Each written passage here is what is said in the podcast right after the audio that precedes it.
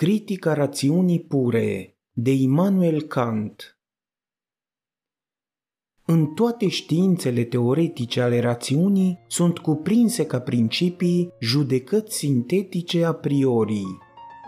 Toate judecățile matematice sunt sintetice. Această judecată pare să fi scăpat până acum observațiilor analiștilor rațiunii omenești ba chiar pare să fie direct opusă tuturor presupunerilor lor, deși ea e incontestabil certă și în consecințele ei foarte importantă.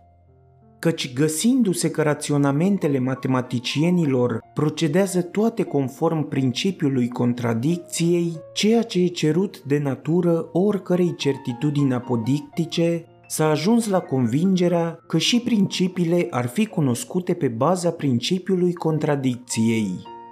În aceasta ei se înșelau, căci o judecată sintetică poate fi cunoscută fără îndoială, potrivit principiului contradicției, dar numai cu condiția de a se presupune o altă judecată sintetică din care să poată fi dedusă, dar niciodată în sine,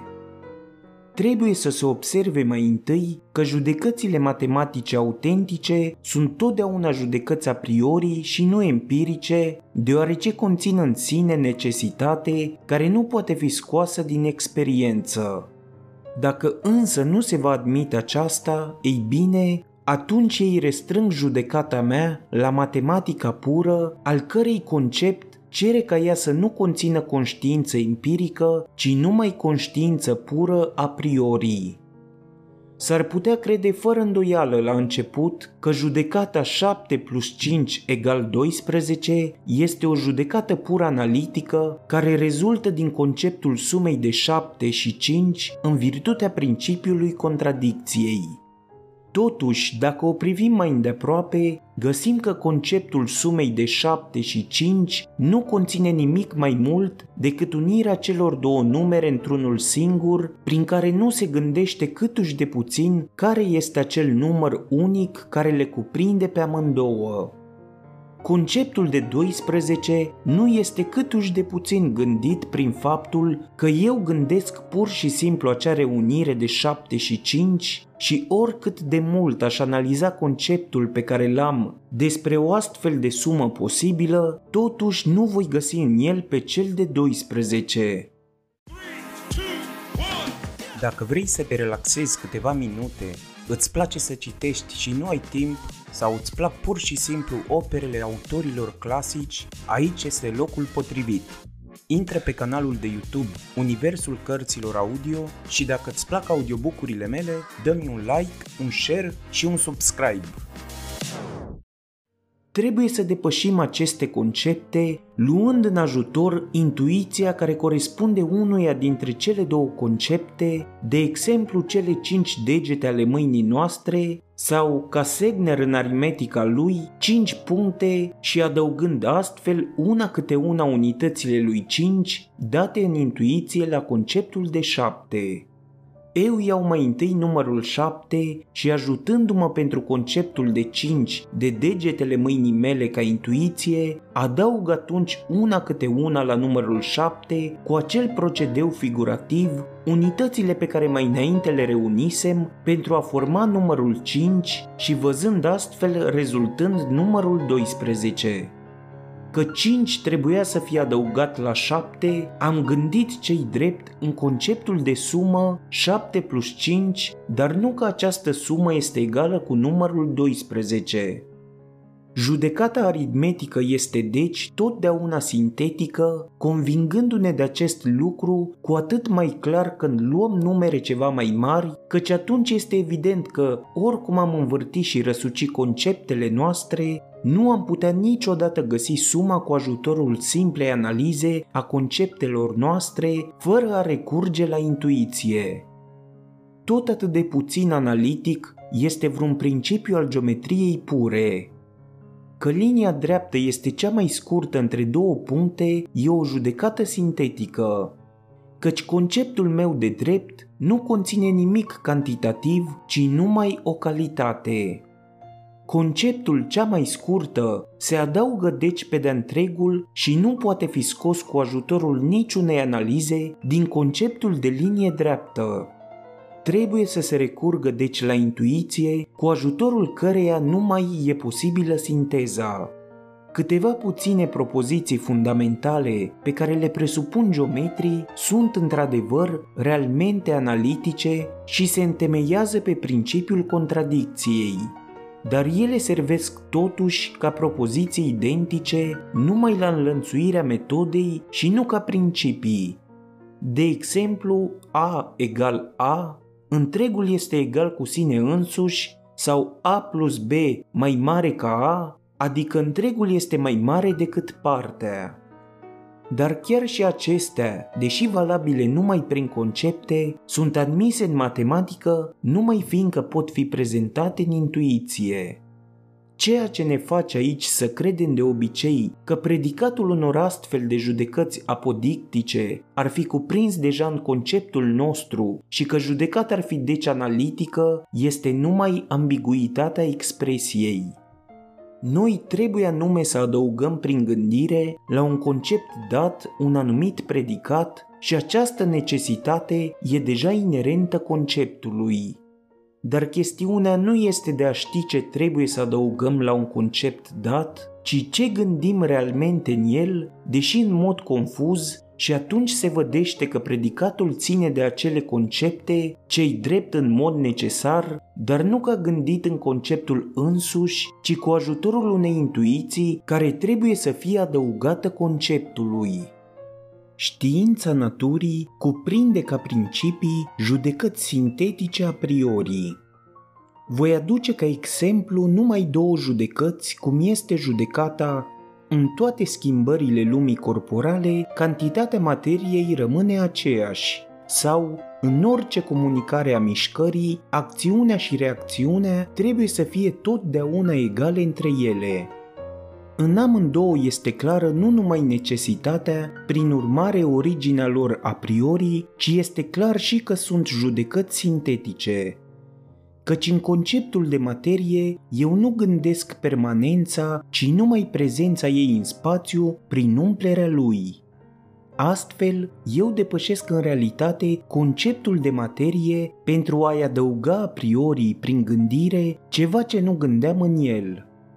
Judecata nu este deci analitică, ci sintetică și totuși gândită a priori, și la fel stau lucrurile și cu celelalte judecăți ale părții pure a fizicii. În metafizică, chiar dacă nu o considerăm decât ca o știință până acum în faza de construire, totuși indispensabilă prin natura rațiunii omenești, trebuie să fie cuprinse cunoștințe sintetice a priori,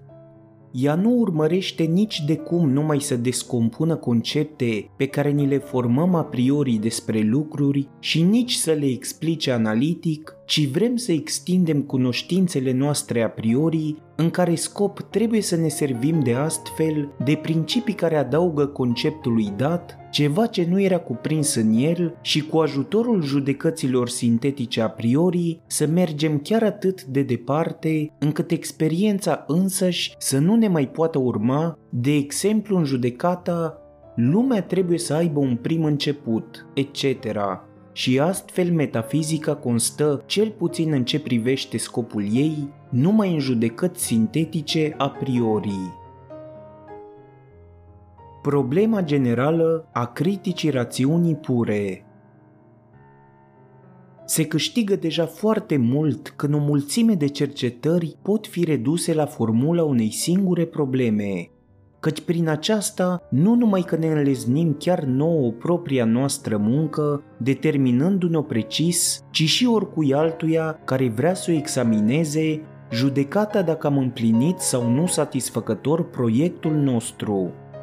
Adevărata problemă a rațiunii pure e cuprinsă în întrebarea cum sunt posibile judecăți sintetice a priori. Dacă metafizica a rămas până acum într-o stare atât de șovăitoare de incertitudine și contradicții, trebuie să atribuim faptul pur și simplu cauzei că această problemă și poate chiar diferența dintre judecățile analitice și judecățile sintetice nu i-a trecut nimănui mai devreme prin minte salvarea și ruinarea metafizicii depinde de soluționarea acestei probleme sau de o dovadă suficientă că posibilitatea pe care vrea să o știe explicată nu există în realitate. David Hume, care dintre toți filozofii se apropie cel mai mult de această problemă, dar nu o gândise nici pe departe destul de determinată și în generalitatea ei, ci se oprise numai la judecata sintetică a legăturii efectului cu cauzele lui, principium causalitatis, crezu a fi stabilit că o astfel de judecată este cu totul imposibilă a priori și după raționamentul lui, tot ce numim metafizică nu s-ar întemeia decât pe simpla iluzie a unei cunoașteri pretinse raționale, a ceea ce de fapt e împrumutat numai din experiență și care datorită obișnuinței a dobândit aparența necesității. El nu ar fi ajuns niciodată la această afirmație care distruge orice filozofie pură dacă ar fi avut înaintea ochilor problema noastră în generalitatea ei. Căci atunci ar fi sesizat că după argumentul său nu ar putea exista nici matematica pură, fiindcă aceasta conține în mod cert judecăți sintetice a priori și atunci bunul lui simț l-ar fi ferit desigur să facă această afirmație. În soluționarea problemei de mai sus este totodată inclusă și posibilitatea folosirii pure a rațiunii în constituirea și dezvoltarea tuturor științelor care conțin o cunoștință teoretică a priori despre obiecte, adică e cuprins răspunsul la întrebările cum este posibilă matematica pură, cum este posibilă fizica pură, Fiindcă aceste științe sunt real date, se cuvine să se pună întrebarea cum sunt ele posibile? Că trebuie să fie posibile e dovedit de realitatea lor. Dar în ce privește metafizica, slabul ei progres de până acum și fiindcă despre niciuna expusă până acum nu se poate spune în ce privește scopul ei esențial, că există de fapt pot face pe oricine să se îndoiască cu drept cuvânt de posibilitatea ei. Dar într-un anumit sens, această specie de cunoștință trebuie considerată totuși ca dată și metafizica este reală, deși nu ca știință, totuși ca dispoziție naturală căci rațiunea omenească înaintează irezistibil, fără a fi împinsă de simpla vanitate de a ști multe, ci mânată de propria nevoie până la astfel de probleme care nu pot fi soluționate prin nicio folosire empirică a rațiunii și principii împrumutate din experiență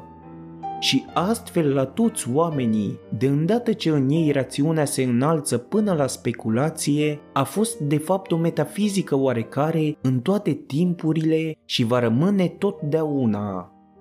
Și despre aceasta se pune întrebarea, cum este posibilă metafizica ca dispoziție naturală? Cum se nasc, adică din natura rațiunii generale omenești, întrebările pe care și le pune rațiunea pură și la care ea e mânată de propria ei nevoie să răspundă cât poate mai bine. Dar cum în toate încercările de până acum de a răspunde la aceste întrebări naturale, de exemplu, dacă lumea are un început sau există din eternitate, etc.,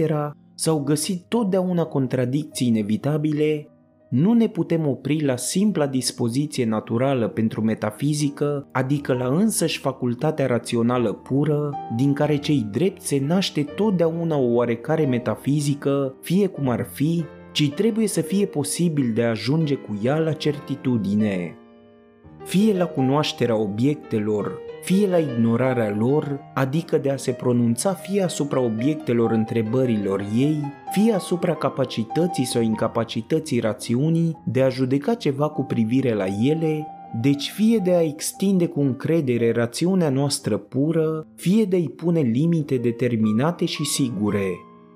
Întrebarea din urmă, care izvorăște din problema generală de mai sus, ar fi cu drept cuvânt aceasta – cum este posibilă metafizica ca știință. Critica rațiunii duce deci în cele din urmă în mod necesar la știință. Folosirea ei dogmatică fără critică duce din potrivă la aserțiuni neîntemeiate, cărora li se pot opune altele tot atât de verosimile, prin urmare la scepticism. Această știință nici nu poate avea o vastă întindere intimidantă, fiindcă ea nu are de-a face cu obiectele rațiunii, a căror varietate este infinită, ci numai cu sine însăși, cu probleme care provin în întregime din sânul ei și care nu-i sunt puse de natura lucrurilor care sunt diferite de ea, ci de propria ei natură,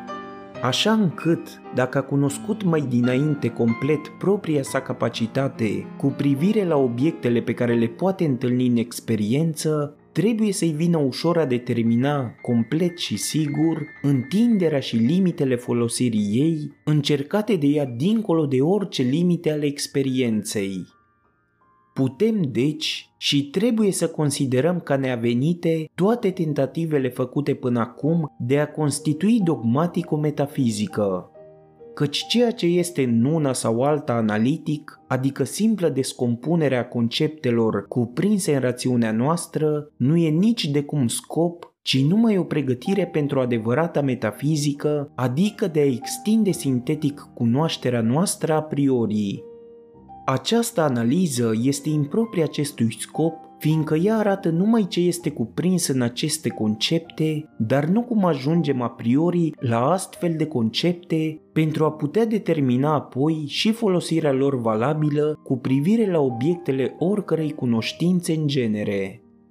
Pentru a renunța la toate aceste pretenții, nu e nevoie de prea multă abnegație, căci contradicțiile incontestabile ale rațiunii cu sine însăși și chiar inevitabile în metoda dogmatică au distrus de mult prestigiul tuturor metafizicilor de până acum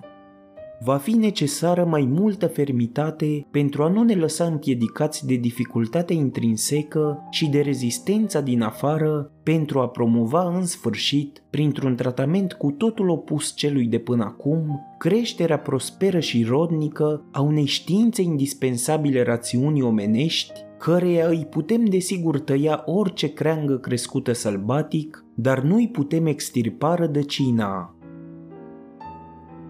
Ideea și diviziunea unei științe speciale având numele de critica rațiunii pure. Din toate acestea rezultă ideea unei științe speciale care poate fi numită critica rațiunii pure. Se numește pură orice cunoștință care nu este amestecată cu nimic străin. Dar îndeosebi se numește absolut pură o cunoștință în care nu se amestecă deloc nicio experiență sau senzație care prin urmare este posibilă complet a priori. Căci rațiunea este facultatea care ne procură principiile cunoștinței a priori. Prin urmare, rațiunea pură este aceea care conține principiile de a cunoaște ceva absolut a priori. Un organon al rațiunii pure ar fi ansamblul acelor principii conform cărora toate cunoștințele pure a priori pot fi dobândite și realizate de fapt. Aplicarea detaliată a unui astfel de organon ar procura un sistem al rațiunii pure, dar fiindcă acest sistem este foarte mult dorit și fiind încă problematic dacă și aici, în genere, este posibilă o astfel de extindere a cunoștinței noastre și în care cazuri putem considera o știință care se mărginește să examineze rațiunea pură, izvoarele și limitele ei, ca fiind propedeutica la sistemul rațiunii pure, o astfel de știință nu ar trebui să se numească doctrină, ci numai critica rațiunii pure și folosul ei ar fi din punctul de vedere al speculației în realitate numai negativ.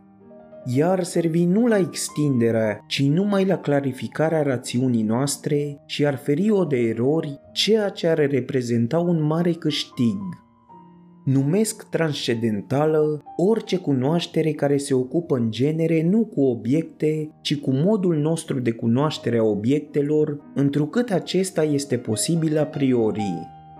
Un sistem de astfel de concepte s-ar numi filozofie transcendentală, dar aceasta este pentru început prea mult. Cum o astfel de știință ar trebui să cuprindă integral atât cunoașterea analitică, cât și pe cea sintetică a priori, ea este, întrucât se referă la intenția noastră, de o întindere prea largă, fiindcă noi nu trebuie să împingem analiza decât până la punctul unde ea ne este absolut necesară pentru a sesiza în toată întinderea lor principiile sintezei a priori singurul obiect cu care avem a face.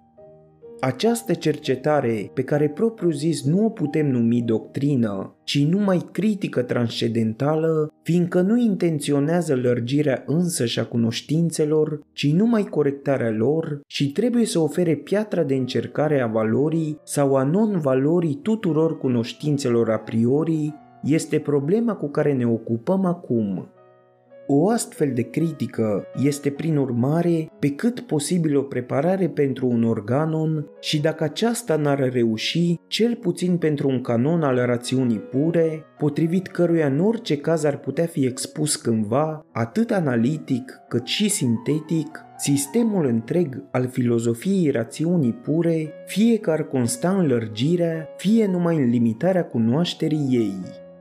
Că acesta e posibil, ba chiar că un astfel de sistem nu poate fi de mare întindere. Pentru a spera să-l terminăm în întregime, se poate prevedea din faptul că aici obiectul nu-l constituie natura lucrurilor care este inepuizabilă, ci intelectul care judecă asupra naturii lucrurilor, dar și acesta numai cu privire la cunoașterea lui a priori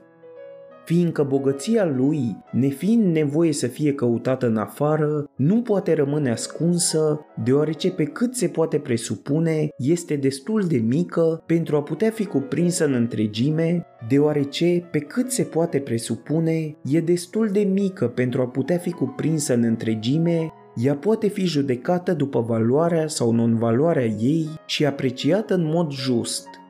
mai puțin încă, nu trebuie să ne așteptăm aici la o critică a cărților și sistemelor rațiunii pure, ci numai la o critică a facultății însă și a rațiunii pure. Numai întemeindu-ne pe această critică, avem o piatră sigură de încercare pentru a aprecia în această ramură conținutul filozofic al lucrărilor vechi și noi. În caz contrar, istoricul și judecătorul incompetent judecă afirmațiile neîntemeiate ale altora cu ale lor proprii, care sunt tot atât de neîntemeiate. Filozofia transcendentală este ideea unei științe pentru care critica rațiunii pure trebuie să schițeze întregul plan în mod arhitectonic adică din principii, cu garanția de plină că toate părțile care constituie acest edificiu sunt complete și solide. Ea este sistemul tuturor principiilor rațiunii pure. Că această critică nu se numește ea însă și încă filozofie transcendentală, se datorează pur și simplu faptului că ea, pentru a fi un sistem complet, ar trebui să cuprindă și o analiză amănunțită a întregii cunoștințe omenești a priori. Critica noastră trebuie să pună negreșit în lumină și o enumerare completă a tuturor conceptelor originare care constituie amintita cunoștință pură. Dar de la analiza amănunțită a acestor concepte însele, precum și de la recensământul complet al celor derivate din ele, ea se abține cu drept cuvânt, pe de-o parte, fiindcă această analiză nu ar fi conformă cu scopul criticii, întrucât ea nu e supusă îndoielilor care le întâlnim în sinteză, pentru care se face propriu-zis întreaga critică, pe de altă parte, fiindcă ar fi contrar unității planului să ne ocupăm cu justificarea de plinătății unei astfel de analize și de deducție de care putem fi scutiți avându-se în vedere planul nostru. Această deplinătate a analizei, precum și a deducției din conceptele a priori care vor fi date ulterior, se poate totuși ușor completa dacă aceste concepte există întâi ca principii detaliate ale sintezei și nu le lipsește nimic în raport cu acest scop esențial – criticii rațiunii pure îi aparține prin urmare tot ce constituie filozofia transcendentală și ea este ideea integrată a filozofiei transcendentale, dar nu încă această știință însăși fiindcă ea nu înaintează în analiză decât atât cât e necesar pentru aprecierea completă a cunoașterii sintetice a priori. Trebuie să fim foarte atenți în împărțirea unei astfel de științe ca să nu se admită în ea concepte care să conțină în ele ceva empiric sau ca cunoștința a priori să fie total pură.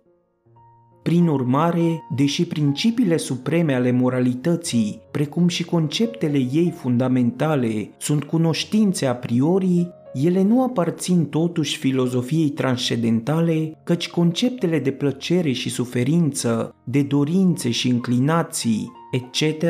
care sunt toate de origine empirică, ar trebui să fie presupuse. De aceea, filozofia transcendentală nu este decât o filozofie a rațiunii pure speculative.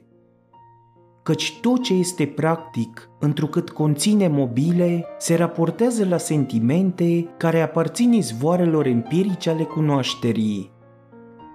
Dacă vrem acum să facem împărțirea acestei științe din punctul de vedere universal al unui sistem în genere, atunci știința pe care o prezentăm trebuie să cuprindă întâi o teorie a elementelor, al doilea o teorie a metodei rațiunii pure.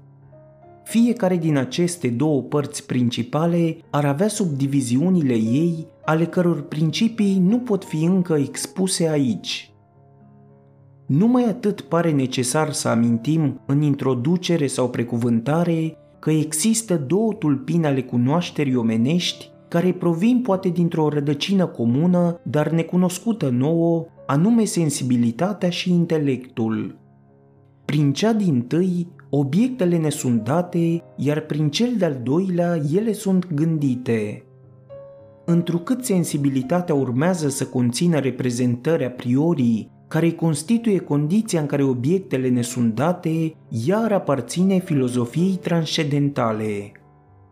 Teoria transcendentală a sensibilității ar trebui să aparțină părții întâi a științei elementelor, deoarece condițiile în care nu sunt date obiectele cunoașterii omenești preced pe acelea în care aceste obiecte sunt gândite.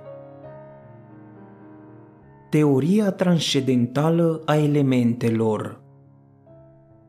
Estetica transcendentală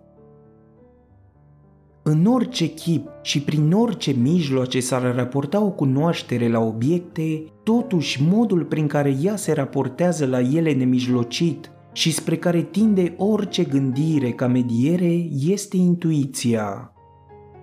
Dar această intuiție are loc numai dacă ne este dat obiectul. Ceea ce însă la rândul său nu e posibil, cel puțin pentru noi oamenii, decât dacă obiectul afectează simțirea într-un anumit mod. Capacitatea de a primi reprezentări prin felul cum suntem afectați de obiecte se numește sensibilitate. Prin intermediul sensibilității, deci, ne sunt date obiecte și ea singură ne procură intuiții dar ele sunt gândite cu ajutorul intelectului și din el provin conceptele. Dar orice gândire trebuie să se raporteze în cele din urmă, fie direct, directe, fie pe ocolite, indirecte, cu ajutorul unor anumite caractere, la intuiții, prin urmare la noi, la sensibilitate, fiindcă altfel niciun obiect nu ne poate fi dat. Efectul unui obiect asupra facultății reprezentative, întrucât suntem afectați de el, este senzația. Intuiția care se raportează la obiect cu ajutorul senzației se numește empirică. Obiectul nedeterminat al unei intuiții empirice se numește fenomen. Numesc materia fenomenului ceea ce corespunde în fenomen senzației iar forma lui ceea ce face ca diversul fenomenului să poată fi ordonat în anumite raporturi.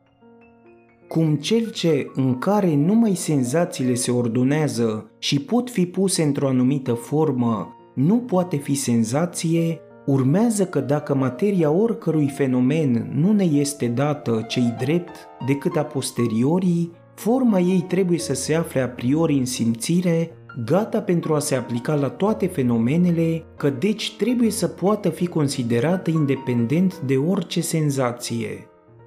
Numesc pure, în sens transcendental, toate reprezentările în care nu se găsește nimic care să aparțină senzației.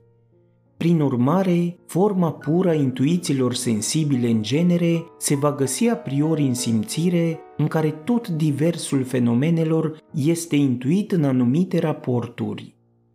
Această formă pură a sensibilității se va numi și a intuiție pură. Astfel, dacă îndepărtezi din reprezentarea de corp ceea ce intelectul gândește despre el ca substanță, forță, divizibilitate, etc., tot astfel ceea ce în el aparține senzației ca impenetrabilitate, duritate, culoare, etc.,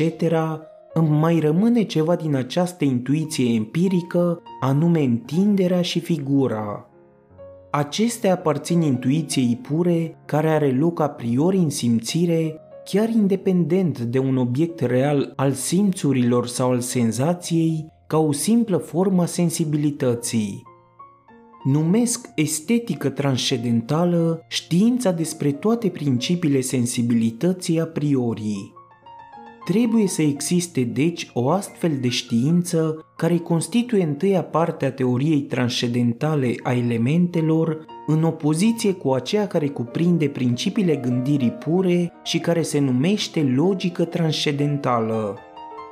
În estetica transcendentală, deci, vom izola în primul rând sensibilitatea, făcând abstracție de tot ce intelectul gândește aici, prin conceptele lui, pentru ca să nu rămână nimic decât intuiție empirică. În al doilea rând, vom îndepărta de la această intuiție și tot ce aparține senzației, pentru ca să nu rămână decât intuiția pură și simpla forma fenomenelor, singurul lucru pe care sensibilitatea îl poate oferi a priori. În această cercetare se va găsi că există două forme pure de intuiție sensibilă ca principii ale cunoștinței a priori, anume spațiul și timpul, cu a căror examinare ne vom ocupa acum. Despre spațiu Expunerea metafizică a acestui concept Cu ajutorul simțului extern, o însușire a simțirii noastre, ne reprezentăm obiecte ca fiind în afara noastră și ca fiind situate toate în spațiu, în el sunt determinate sau determinabile forma, mărimea și raportul lor reciproc. Simțul intern, cu ajutorul căruia simțirea noastră se intuiește pe sine sau starea ei internă, nu dă cei drept nicio intuiție despre suflet însuși ca obiect, totuși e o formă determinată sub care intuiția stării lui interne este posibilă așa încât tot ce aparține determinărilor interne este reprezentat în raporturi de timp. Timpul nu poate fi intuit exterior, tot așa cum spațiul nu poate fi intuit ca ceva în noi. Ce sunt atunci spațiul și timpul? Sunt existențe reale? Sunt ele numai determinări sau chiar raporturi ale lucrurilor totuși astfel de raporturi încât ar aparține lucrurilor, chiar când acestea nu ar fi intuite? Sau sunt astfel de raporturi care țin numai de forma intuiției și, prin urmare, de constituția subiectivă a simțirii noastre, fără de care aceste predicate nu ar putea fi atribuite niciunui lucru? Pentru a ne lămuri asupra acestor probleme, vom expune mai întâi conceptul de spațiu. Înțeleg însă prin expunere reprezentarea clară, deși amănunțită, a ceea ce aparține unui concept, iar această expunere este metafizică dacă ea cuprinde ceea ce reprezintă conceptul ca dat a priori. Spațiul nu este un concept empiric care să fi fost scos din experiențe externe, căci pentru ca anumite senzații să fie raportate la ceva în afara mea, adică la ceva în alt loc al spațiului decât acela în care mă aflu eu, tot astfel, pentru ca eu să-mi pot reprezenta lucrurile ca exterioare unele altora sau ca unele lângă altele, prin urmare, nu numai ca fiind diferite, ci ca fiind în locuri diferite, trebuie ca reprezentarea de spațiu să fie pusă ca fundament. Prin urmare, reprezentarea de spațiu nu poate fi scoasă prin experiență din raporturile fenomenului extern, ci această experiență externă nu este ea însăși posibilă, înainte de toate, decât cu ajutorul acestei reprezentări. Spațiul este o reprezentare necesară a priori care stă la baza tuturor intuițiilor externe. Nu ne putem niciodată reprezenta că nu este spațiu, deși putem gândi foarte bine ca în el să nu existe obiecte. El este considerat deci ca condiție a posibilității fenomenelor și nu ca o determinare dependentă de ele și este o reprezentare a priori care stă necesar la baza fenomenelor externe. Spațiul nu este un concept discursiv sau, cum se spune, un concept universal de raporturi ale lucrurilor în genere, ci o intuiție pură.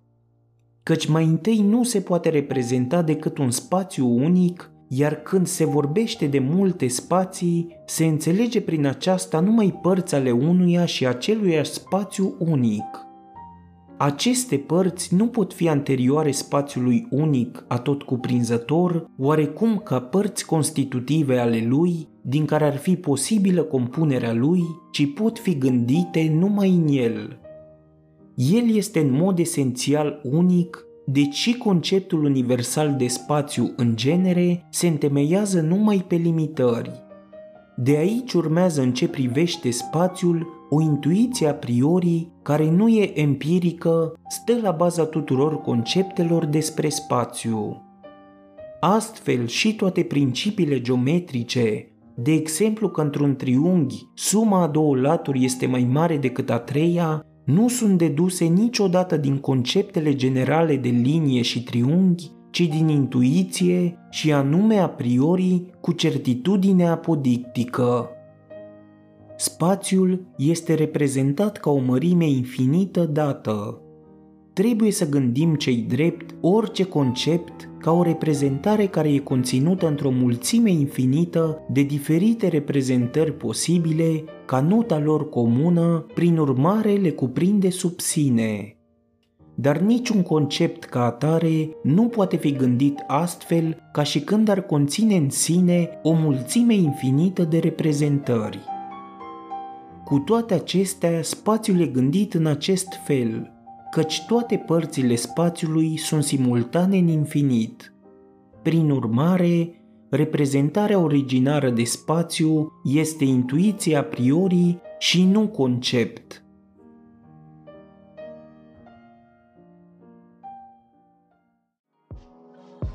Ți-a plăcut episodul? Dă-i subscribe și vei avea acces la celelalte pregătite. Nu uita să dai și coment și share pentru ca toți să afle unde pot găsi audiobook-uri gratis.